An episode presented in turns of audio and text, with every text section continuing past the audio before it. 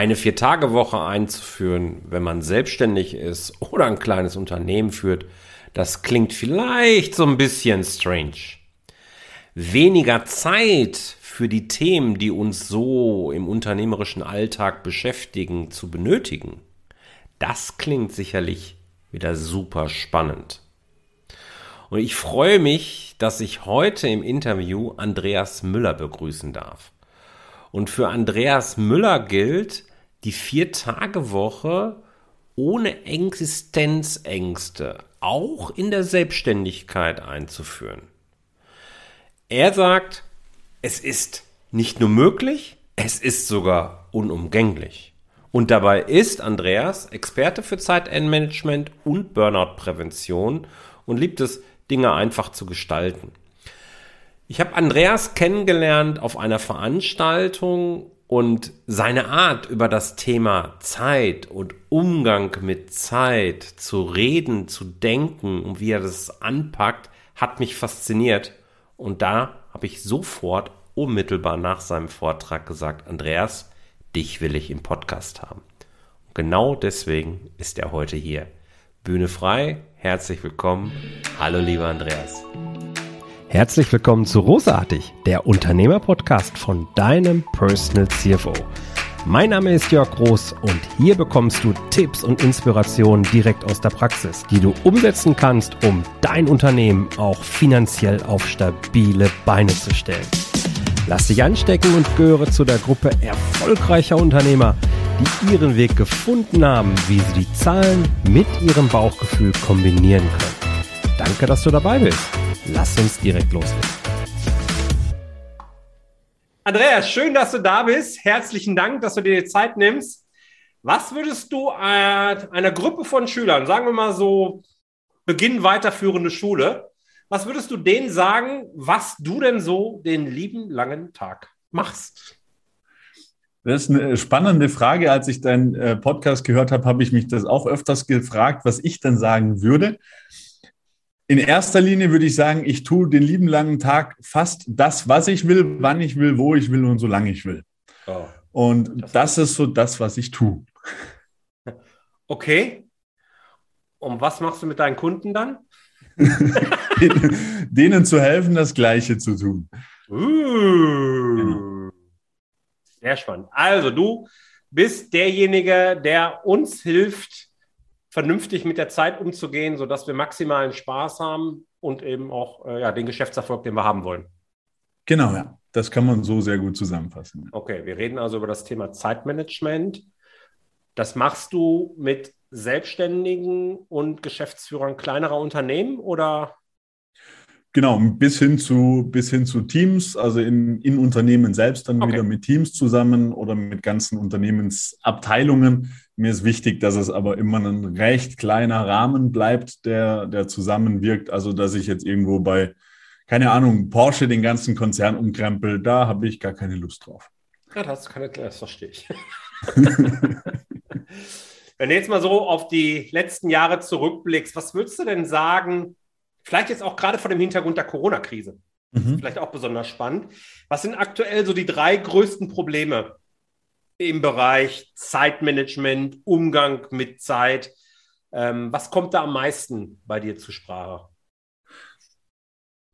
Eines der, der, großen Probleme, die ich sehe und erkenne, ist leider schon wieder der Wandel ins, äh, ins Negative.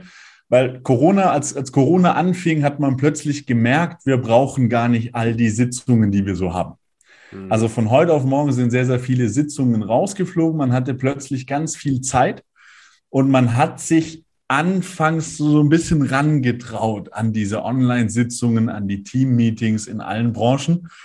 Und da das funktioniert hat, kommt jetzt wieder der Wandel, dass wir permanent in irgendwelchen Sitzungen ähm, schon wieder teilnehmen, weil es jetzt ja noch einfacher ist. Jetzt ist es sogar online. Du musst dich nur reinklicken. Also nimm doch an dem Meeting teil.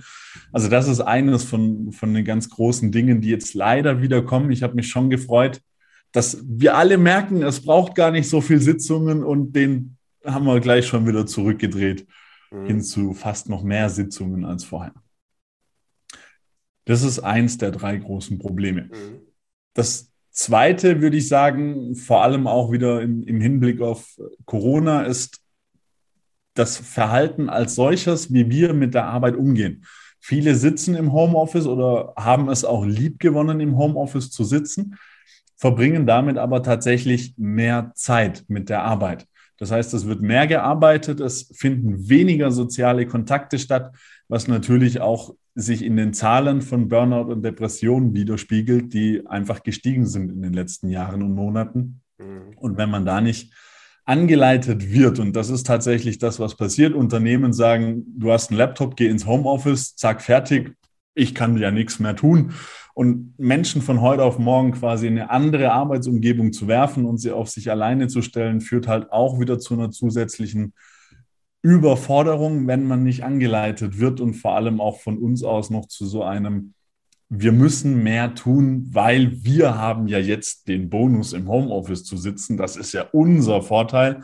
Also muss ich mehr tun, weil ich hier ja unproduktiver bin. Also das ist so ein, so ein Strudel, der auch ins Negative führt. Schwingt das wirklich viel mit? Das ist ein Bonus, dass du im Homeoffice sitzen darfst? Ja, das wird von vielen so angesehen. Das wird teilweise auch, also ich kriege es auch manchmal mit, wie Führungskräfte das sagen, ja, du sparst ja jetzt Arbeitszeit, weil du nicht hierher fahren musst. Dann kannst du doch das noch schnell machen. Okay. Also es kommen tatsächlich auch solche Aussagen, zum Glück seltener, aber es ist bei, bei vielen von uns so dieses Unterbewusste, ich kann in Jogginghose arbeiten, ich muss nicht mehr umherfahren, ich bin daheim, ähm, ich spare die Fahrzeit. Da kommt so dieses Unbewusste, oh, plötzlich geht es mir besser. Ich muss gucken, dass es nicht den Anschein erweckt, dass ich hier den faulen Lenz mache, weil auch das ist ja das krasse Vorurteil, was da draußen steht. Ähm, Im Homeoffice wird nichts gemacht. Da sitzen die Leute auf dem Sofa, da wird mal die Wäsche gemacht mhm. und, und, und. Die Leute sind viel unproduktiver. Mhm das führt natürlich auch wieder dazu, dass wir in die Mehrleistung gehen müssen, um zu zeigen, hier, wir sind überhaupt nicht unproduktiver als äh, früher. Das ist ja eigentlich Quatsch. Okay, aber ja. das war Punkt zwei. Punkt drei, die größten Probleme. Ähm, eines der, also das dritte größte Problem, das ich so merke, ist, dass wir zu wenig auf uns selbst achten und zu viel von außen auch wieder aufnehmen gerade ein Beispiel, was alles im, im Zeitmanagement angeht, dass wir lesen, was Elon Musk so macht. Und Elon Musk ist mega erfolgreich. Und um so zu werden wie Elon Musk, müssen wir tun, was Elon Musk macht. Und ich glaube, er schläft vier oder fünf Stunden und hat seinen kompletten Tag in fünf Minuten Slots durchgetaktet. Ich würde kaputt gehen daran. Und das Problem, was wir haben, ist, wir sehen diesen Tipp in irgendeinem Magazin, in irgendeiner Zeitschrift oder auf irgendwelchen Social-Media-Kanälen und denken, wenn wir das tun, werden wir so erfolgreich. Ja. Und wir vergessen zu schauen, was passt denn wirklich zu uns, also zu mir selbst als Mensch. Weil ich, ich mache da gerne das Beispiel mit dem Koch und der Küche. Wenn du einen Koch mit einem Löffel in die Küche stellst, dann kann er damit eine Suppe kochen.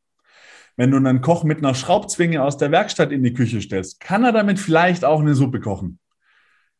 Andersrum, wenn du in die Werkstatt einen Löffel stellst, also einen Mechaniker mit einem Löffel reinpackst und sagst, wechsel damit den Reifen, dann wird es irgendwie nicht ganz wirklich möglich. Und das ist das, was wir tun. Wir geben den richtigen Leuten am richtigen Platz die falschen Tools und die Menschen glauben, ich bin falsch. Mhm. Und das darf halt einfach nicht sein. So müssen wir mehr auf uns achten gucken, was ist denn der Tipp, der zu mir passt. Weil es gibt andere, wenn du von Elon Musk weggehst, Jeff Bezos, der schläft jeden Morgen bis 8 Uhr, sagt man so. Und ist trotzdem einigermaßen erfolgreich, würde ich jetzt mal sagen. Ja, da sind jetzt gerade mehrere Sachen für mich dabei. Das eine, was ich merke, oder was, was bei mir nochmal hochgekommen ist, es gibt diesen Glaubenssatz, ja. der auch ganz weit verbreitet ist. Im Übrigen auch bei mir einer, wo ich am härtesten mitarbeite. Mhm. Im, da sind wir schon dabei du musst hart arbeiten, um erfolgreich zu sein. Ja. Ne? Also das, das ist die eine Nummer. Die wird natürlich durch Elon Musk und ähnliche Geschichten befeuert, gar keine Frage. Was ich allerdings, also wie ich einen Elon Musk sehe, der tut halt den gesamten Tag, was er liebt. Mhm. Und deswegen ist er überhaupt in der Lage, eine solche Energie aufbringen zu können. Und ich blende jetzt mal bewusst dieses Thema aus, reichen vier Stunden Schlaf oder eben nicht. Da haben wir hier auch schon Schlafexperten im Podcast gehabt, die haben eine ganz klare Meinung dazu. Ich habe nur ein Gefühl. Aber nehmen wir mal, der macht jetzt 16 Stunden am Tag, dann bleiben zumindest theoretisch noch acht Stunden zum Schlafen über, wenn ich das richtig gerechnet habe. es ist ja trotzdem ein immenses Pensum. Für ihn ist das aber okay, weil er tut, was er liebt. Ja. Ne? Es ist ein ganz, ganz wichtiger Punkt, da erstmal auch hinzukommen, ohne dass ich direkt eine Lanze dafür brechen muss. Was aber dann auch schwierig ist, und da wird mich jetzt mal deine Meinung dann auch zu interessieren, es ist nicht nur ein Elon Musk, es sind viele ganz erfolgreiche Persönlichkeiten, ob es jetzt äh, Unternehmer sind oder so ein Dwayne Johnson, der ist auch sehr populär, die morgens um 4 Uhr ins Gym gehen. Und dadurch muss man früh aufstehen. Und nur so geht das. Und dann kommt die Kausalität halt eben rein. Das ist doch totaler Bullshit, oder? Ich meine, jeder darf seinen Rhythmus finden. So, so habe ich mir das beigebracht. Absolut, bin ich, bin ich ganz bei dir. Für mich ist damit mit allem, also Thema Finanzen heißt ja auch immer Controlling, immer wieder kontrollieren, passt's im Endeffekt nehme ich mehr ein, als ich ausgebe. So, das gleiche ist mit diesem Tipp. Ich habe es auch mal äh, anderthalb Jahre lang, bin ich morgens um 6 Uhr joggen gegangen in kurzer Hose. Mhm. Das ganze Jahr durch, in kurzer Hose joggen gegangen, vom Winter bis Sommer. Leute haben mich angeguckt und gesagt, du spinnst doch. Das war für mich diese anderthalb Jahre super, weil ich mich dazu entschieden habe und weil ich es so machen kann. Es gibt aber andere Menschen, Typ, ähm, also innere Uhr und äh, Typ Eule, Typ Lerche. Mhm. Wenn du jetzt mhm. jemandem sagst, der einfach ein Spätaufsteher ist, du musst jetzt um 4 Uhr oder um 5 Uhr aufstehen und Sport machen, dann funktioniert das. Ja, die Frage ist nur, zu welchem Preis.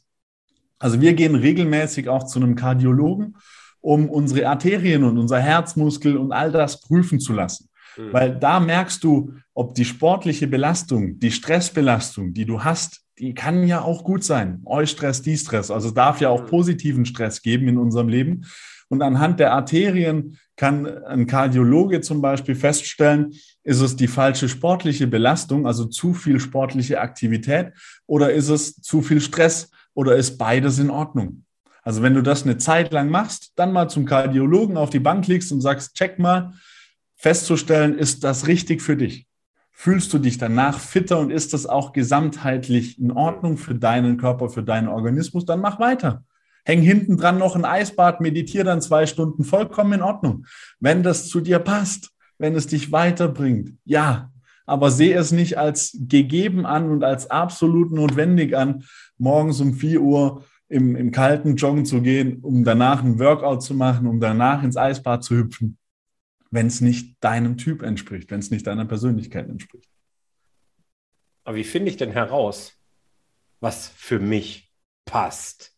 Das Spannende ist ja, es gibt keine Ahnung, wie viele verschiedene Wege, mhm. die nach Rom führen, haha, äh, die aber zu einem zu mir passenden Umgang mit Zeit und Arbeitsbelastung und so weiter führen.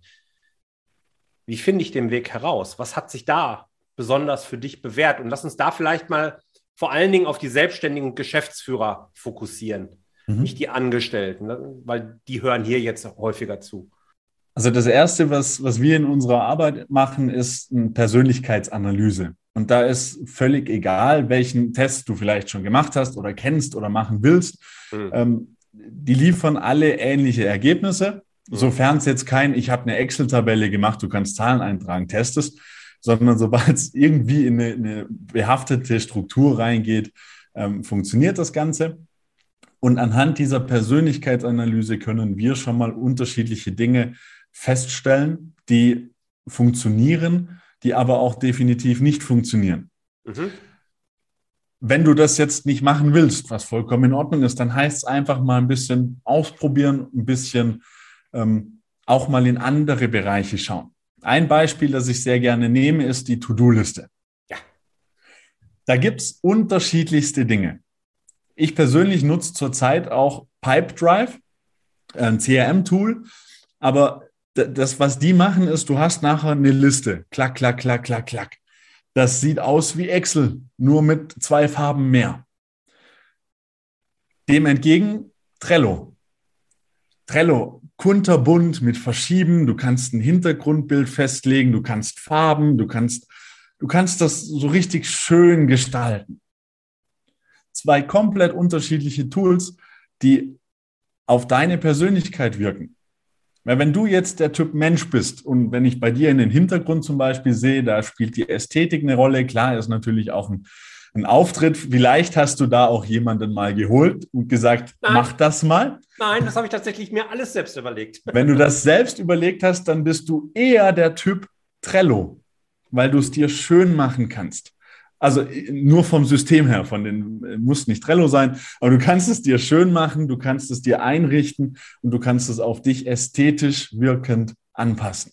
Mhm. Wenn du jetzt der Typ bist, der sagt, ich brauche was im Hintergrund, man möge mir helfen, ich bin planlos, dann ist es vielleicht eher von der Excel-Tabelle über irgendeinen Fresszettel, über irgendwelche standardisierten, wirklich blank daherkommenden Tools. Das sind Dinge, die du herausfinden kannst, indem du einfach mal dir erlaubst, den Rahmen groß zu machen. Nicht einfach nur eine To-Do-Liste zu haben, sondern zu schauen, wie muss denn die To-Do-Liste sein, mit der ich arbeite? Wie muss sie denn aussehen? Was muss sie denn können? Und mhm. ganz, ganz wichtig für mich dabei ist, verbring dann nicht sofort acht Stunden damit, die Excel-Tabelle schön zu machen, um nach zwölf Stunden festzustellen, dass Excel nicht das richtige Tool ist. Weil das passiert auch bei ganz, ganz vielen Menschen, dass sie sich in etwas reinrennen und dann erstmal die nächste Woche ist blockiert für das neue Tool. Und danach ist das Tool einfach echt doof. Also probier es aus, geh da rein. Und ich fühle mich gerade ein bisschen ertappt. ja, ein, ein ganz Nein, cooles ist, Beispiel. Es ja? ist tatsächlich so, lieber Andreas. Äh, zunächst mal ist Trello wirklich so erwischt. Ja, nur ich steigere das jetzt noch mal. Äh, als ich mich entschieden habe für das Tool, war Trello noch hässlich. deswegen, deswegen habe ich Meistertask gewählt. In der Zwischenzeit dann auch, weil in der Zwischenzeit mache ich auch viele Kundenthemen darüber, ja. wegen Deutsch und DSGVO und so weiter. Das spielt jetzt da auch noch eine Rolle. Aber schon genau richtig erwischt. Und, im, und ich bin natürlich auch derjenige, der sehr viel Wert ja. auf eine gewisse Ästhetik in Excel-Tabellen legt. Klar. Bin aber auch derjenige, der sich an der an dem Design rundherum schon mal auslassen kann. Also, das hast du schon schön auf den Punkt gebracht und das ist aber genau der Punkt. Ich durfte das lernen, mittlerweile kann ich das. Deswegen momentan, jetzt nutze ich halt äh, Design als Führungsinstrument, um den Blick zu führen. Ja, das, das von Tag, Minute eins immer an. Aber ansonsten teste ich halt den Prozess. Genau. Ja, ja und dann entscheide ich mich halt für so ein Tool. Perfekt. Sehr geil. Ähm, okay, ausprobieren.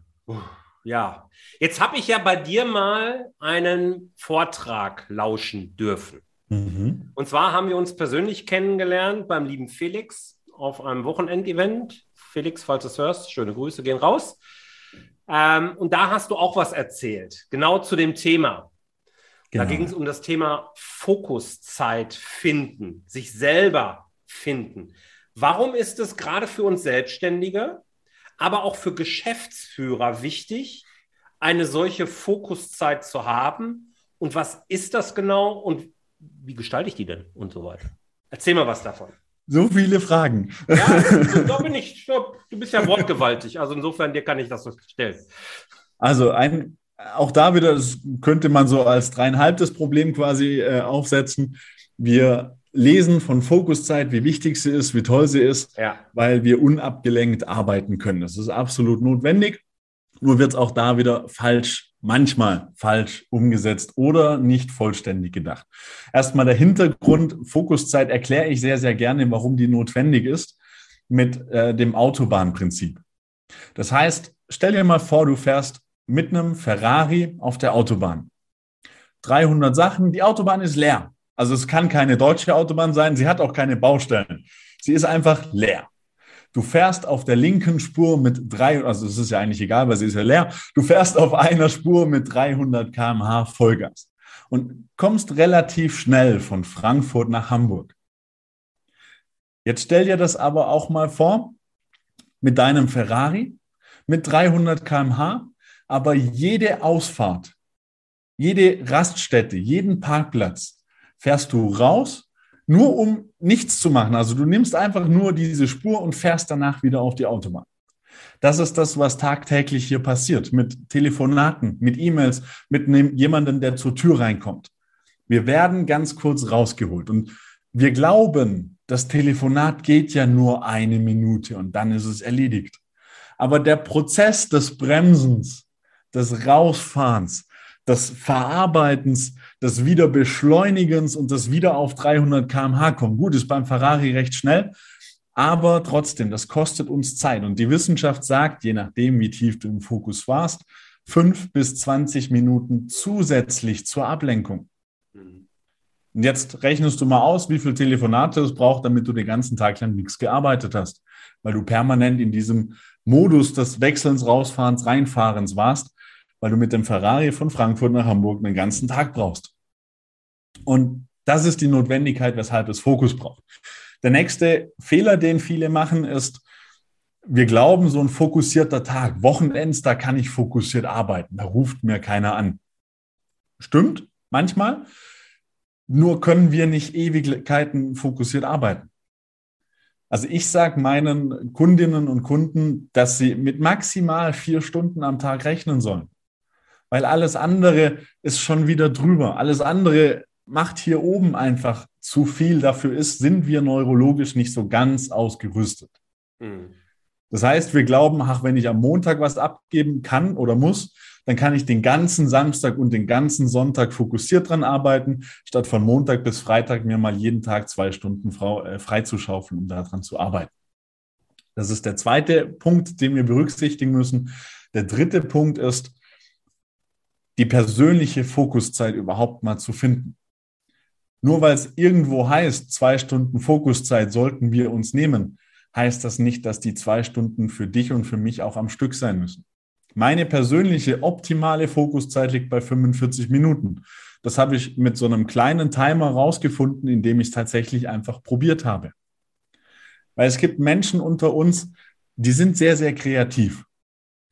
Den gibst du einen Impuls oder eine Fragestellung an die Hand und im Kopf kommen hinten dran fünf, sechs, sieben, acht andere Ideen, Vernetzungen. Und wenn ich das mache, kann ich das und müsste den noch informieren, dass er mit ihm darüber redet und, und, und bei Menschen, die so sind, das ist vollkommen gut und in Ordnung, hat seine Vorteile, hat auch seine Nachteile. Nachteil nämlich, ein zweistündiger Fokusblock am Stück ist eher unwahrscheinlich, eher anstrengend.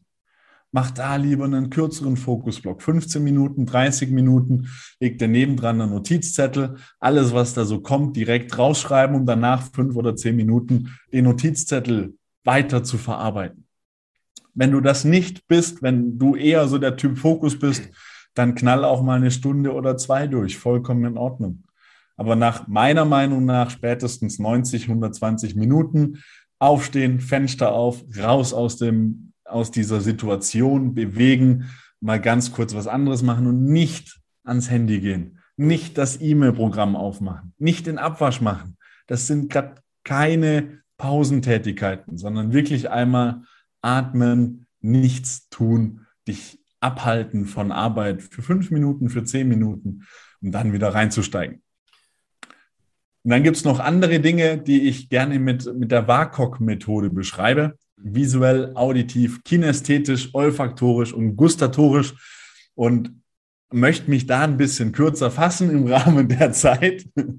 Das heißt, ähm, richte dir auch gern deinen Büroarbeitsplatz so ein, wie er sein muss. Achte auf das Licht, achte auf die Farben, achte darauf, wenn du der Typ dazu bist, dass irgendwo auch Pflanzen sind, dass irgendwo auch die richtigen, die richtige Umgebung ist. Also starte in den Fokusblock, in dem du es dir erstmal schön machst. Mhm. Äh, A, auditiv. Ich nutze zum Beispiel gerade ein Noise-Canceling-Kopfhörer mit binauralen Beats. Wenn das nicht das ist, was du brauchst, dann ist es vielleicht Klassik, vielleicht aber auch Hardrock, um dich zu fokussieren. Kann ich mir nicht vorstellen, aber wenn du es meinst, probier es aus. Einfach auch zu schauen, was muss auditiv passen. Hm. Kinästhetisch, wie fühlt es sich an? Was trägst du gerade? Ist es kalt? Ist es zu warm? Ist es äh, zu windig? Ist es zu starr? Für mich ist im Hemd fokussiert arbeiten unmöglich. Kann ich nicht, will ich nicht, brauche ich nicht. Ach, spannend. Weil das macht mich hier, das gibt mir hier so einen, so einen eingeengten Rücken. Das ist dann irgendwie so starr. Ich sehe zwar gut aus im Hemd, aber darin will ich nicht fokussiert arbeiten. O und G, olfaktorisch und gustaktorisch, also auch noch darauf achten. Vielleicht ist ein Duftöl in einem kleinen Stöfchen für dich das Richtige. Ein bisschen Lemon, ein bisschen Minze, vielleicht passt das zu dir, vielleicht auch was anderes. Nicht die Dinge, mit denen du eher einschläfst, sondern die Dinge, die dir geruchstechnisch passen. Und das richtige geschmackliche, einen guten Kaffee dazu, einen guten Tee dazu, gutes Wasser dazu. Vielleicht nicht gerade irgendwelche Cola-Fanta-Dinge, die dich die ganze Zeit aufstoßen lassen, sondern wirklich etwas, was dir geschmacklich passt und gut tut, um mhm. das einfach auch mit einzubeziehen. Das im Schnelldurchlauf durch WAKOK für deinen Fokus. Ja, sehr geil. Was mich jetzt gerade ein bisschen überrascht hat, das Hemd. Ja? Warum? Nicht des Hemdes wegen. Ähm, meine Beobachtung und auch tatsächlich gestützt von mehreren anderen ist, wenn wir in dem Business-Kontext wollen, dürfen wir uns auch entsprechend kleiden. Also ich habe jetzt gerade diese Corona-Homeoffice-Zeit so ein bisschen im Kopf auch. Ja. Da, du hast das Thema Jogginghose schon angesprochen. Da ist der Kopf auf einmal irgendwie anders programmiert, nämlich eher so gemütlich. Im mhm. Business-Kontext wollen wir uns aber doch sehr fokussiert äh, verhalten und auch entsprechend arbeiten können. Jetzt sagst du, ich mache es mir bequem. Ist das also eine falsche Annahme? Nein, es kommt darauf an, welcher Typ Mensch äh, du bist und mit welchen Tools, mit welchen Mechanismen du arbeitest. Also alles, was diese Persönlichkeitsprofile ausspucken, ist nur eine Grundlage, die Bühne, auf der du tanzen kannst. Okay. Und für mich ist es angenehmer und ich bin produktiver. Wenn ich im Schneider sitze, morgens sitze ich sogar hier mit meiner Sofadecke. Wenn ich mich hier richtig menschlich wohlfühle, kinästhetisch wohlfühle, mhm. bin ich produktiver, schneller und auch viel, viel besser in dem, was ich schreibe, in dem, wie ich arbeite. Es gibt aber auch Momente, da ziehe ich mir auch bewusst eine Anzughose an. Das sind aber ganz, ganz andere, da bin ich eher weniger fokussiert, sondern da geht es eher um, um Erscheinung, Auftreten, äh, Wahrnehmung des Gegenübers. Es kommt einfach darauf an, wofür und vor allem welcher Typ Mensch du bist. Ich kann mich sehr, sehr gut mit den Dingen befassen, die ich tue. Deswegen brauche ich da nicht diesen, diesen Kleidungsdruck, sage ich jetzt mal, weil es nichts anderes als ein Tool ist, ein Anker ist, mit dem wir uns in die Richtung bringen, in die wir uns bringen wollen. Sondern für mich ist es tatsächlich die Jogginghose und das T-Shirt, äh, manchmal mit Kuscheldecke, aber das mit dem Anzug beziehungsweise Hemd, Krawatte etc. ist einfach ein Körperanker, den wir nutzen können, weil es ist programmiert, es ist eingerichtet über die letzten Jahre und auch das funktioniert natürlich. Okay, ich nehme mal mit und möchte nun gerne auf ein anderes Thema kommen. Wir dürfen ausprobieren. Gerade auch, wie wir die Zeit nutzen. Richte dir regelmäßig einen Zeitblock in deinem Kalender ein, wo du fokussiert arbeitest. Teste es für dich aus, ob es früh morgens ist, normal irgendwann im Vormittag oder vielleicht sogar spät abends. Gibt es ja alles. Wann immer es zu dir passt. Und dann arbeite in einer Atmosphäre, die du dir selbst gestaltest, wo du auch wieder ganz viele Optionen hast, eben konzentriert in einem Block zwischen 45 Minuten oder einer halben Stunde bis zu zwei Stunden irgendwie sowas, bevor du dann eine Pause machst. Und du wirst merken, die Ergebnisse werden sich potenzieren. genau, ja. ja, sehr geil, sehr geil. Also ich, ich mache das selber auch, dass ich mir regelmäßig so Fokuszeiten recht, äh, einrichte, noch nicht täglich aber schon regelmäßig. Und ähm, das, das, ist so, ne? Dann ist alles aus hier und dann wird gebasselt. Genau. Ich möchte aber noch auf ein anderes Thema zu sprechen kommen. Nicht nur, weil es momentan auch viel diskutiert wird, sondern weil es irgendwie auch so ein bisschen anknüpfend ist. Fokuszeit. Ähm, es wird momentan sehr viel über die sogenannte Vier-Tage-Woche auch gesprochen und ich weiß, dass da auch ein besonderes Herz von dir schlägt. Ja. Ähm, würdest du mir jetzt empfehlen, mein Business in einer Vier-Tage-Woche zu gestalten? ähm, letztlich kommt es auch da wieder drauf an, was würdest du denn, also wozu würdest du denn überhaupt freie Zeit haben wollen? Die Vier-Tage-Woche ist für mich schlicht und einfach ein Tool, um das, was wir tun, mal wieder etwas effizienter, etwas schöner zu gestalten. Und bei, bei mir geht es darum, das Ergebnis aus fünf Tagen in Zukunft in vier Tagen zu erreichen. Aber nicht mit dem, was gerade überall passiert, indem du sagst, arbeiten wir halt einfach vier Tage lang zehn Stunden. Das führt in die komplett falsche Richtung, meiner Meinung nach, sondern indem wir schauen, wo sind die Ablenkungen, wie sieht dein persönliches Zeitmanagement aus, was passt zu dir, was passt nicht zu dir, wo sind die unnötigen Dinge des Alltags und des Lebens, die du äh, aussortieren oder automatisieren darfst um ja. das gleiche Ergebnis dann in vier Tagen zu erreichen. Mhm. Ob du dann für dich die Entscheidung triffst, den fünften Tag zu mehr Kundenservice, zu mehr Umsatz, weil mehr Arbeitsleistung oder zu äh, Schwimmbad, Fitness, Familie, was auch immer nutzt, das ist dann wieder auf einem anderen Blatt. Also vielleicht hast du am Ende eine Vier-Tage-Woche und hängst einen fünften Tag wieder dran zum Arbeiten. Ähm, aber im, im Prinzip bin ich der Meinung, wir sollten diese Vier-Tage-Woche für uns nehmen, um mehr auf den Punkt, am Anfang hast du es gesagt, mit Elon Musk, um diesen fünften Tag dann nutzen zu können, die Dinge zu tun, die wir wirklich lieben, die uns so richtig mit Herz erfüllen. Und bei vielen ist es tatsächlich auch die Arbeit. Das ist vollkommen in Ordnung. Aber bei ganz vielen ist es halt alles andere als die Arbeit. Es sind auch so Herzenswünsche wie ich möchte mal Saxophon lernen oder ich würde mal gerne ein Buch schreiben oder einen Podcast starten. Ja, gute ja. Idee. Nimm den, nimm den fünften Tag und es ist dann zwar irgendwie Business, aber irgendwie auch nicht, weil es irgendwie so ein Herzensthema in deinem Business ist, mhm. was du zusätzlich dazu packen kannst. Oder einfach Familie, Kinder, Nachwuchs, Baumpflanzen, Haus bauen, was auch immer so dazu gehört. Gesundheit, Kochen, Essen, ähm, ins Fitnessstudio gehen, Radfahren, soziale Arbeit leisten. Keine Ahnung, es, es gibt mhm. so viele Möglichkeiten, die dir einen persönlichen Ausgleich bringen können. Wenn ich jetzt an die ganzen Solo-Selbstständigen, die hier zuhören, denke, sage ich ja, Haken dran. Die können sich diese Frage stellen, wenn sie denn möchten können auch eine Antwort finden. Ja. Wenn ich in einem kleinen Unternehmen angestellt bin, ist das eher schwierig. Und wenn ich derjenige, da hänge ich ja zumindest mal davon ab, ob der Chef äh, mir die Chance gibt, sagen wir es ja. mal so.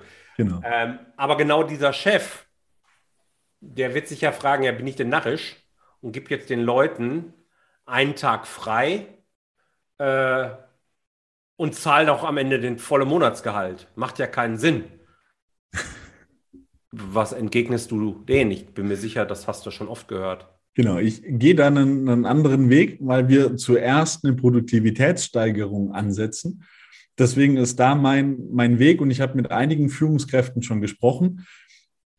Es geht schlicht und einfach um die Zahlen.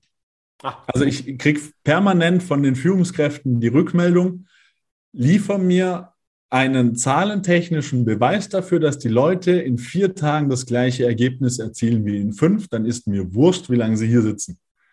Und da geht es halt auch darum, für, für, dich vielleicht, falls du angestellt bist, diese Zahlen mal zu finden. Welche sind denn die Zahlen, an genau. denen du deine Produktivität überhaupt messen kannst?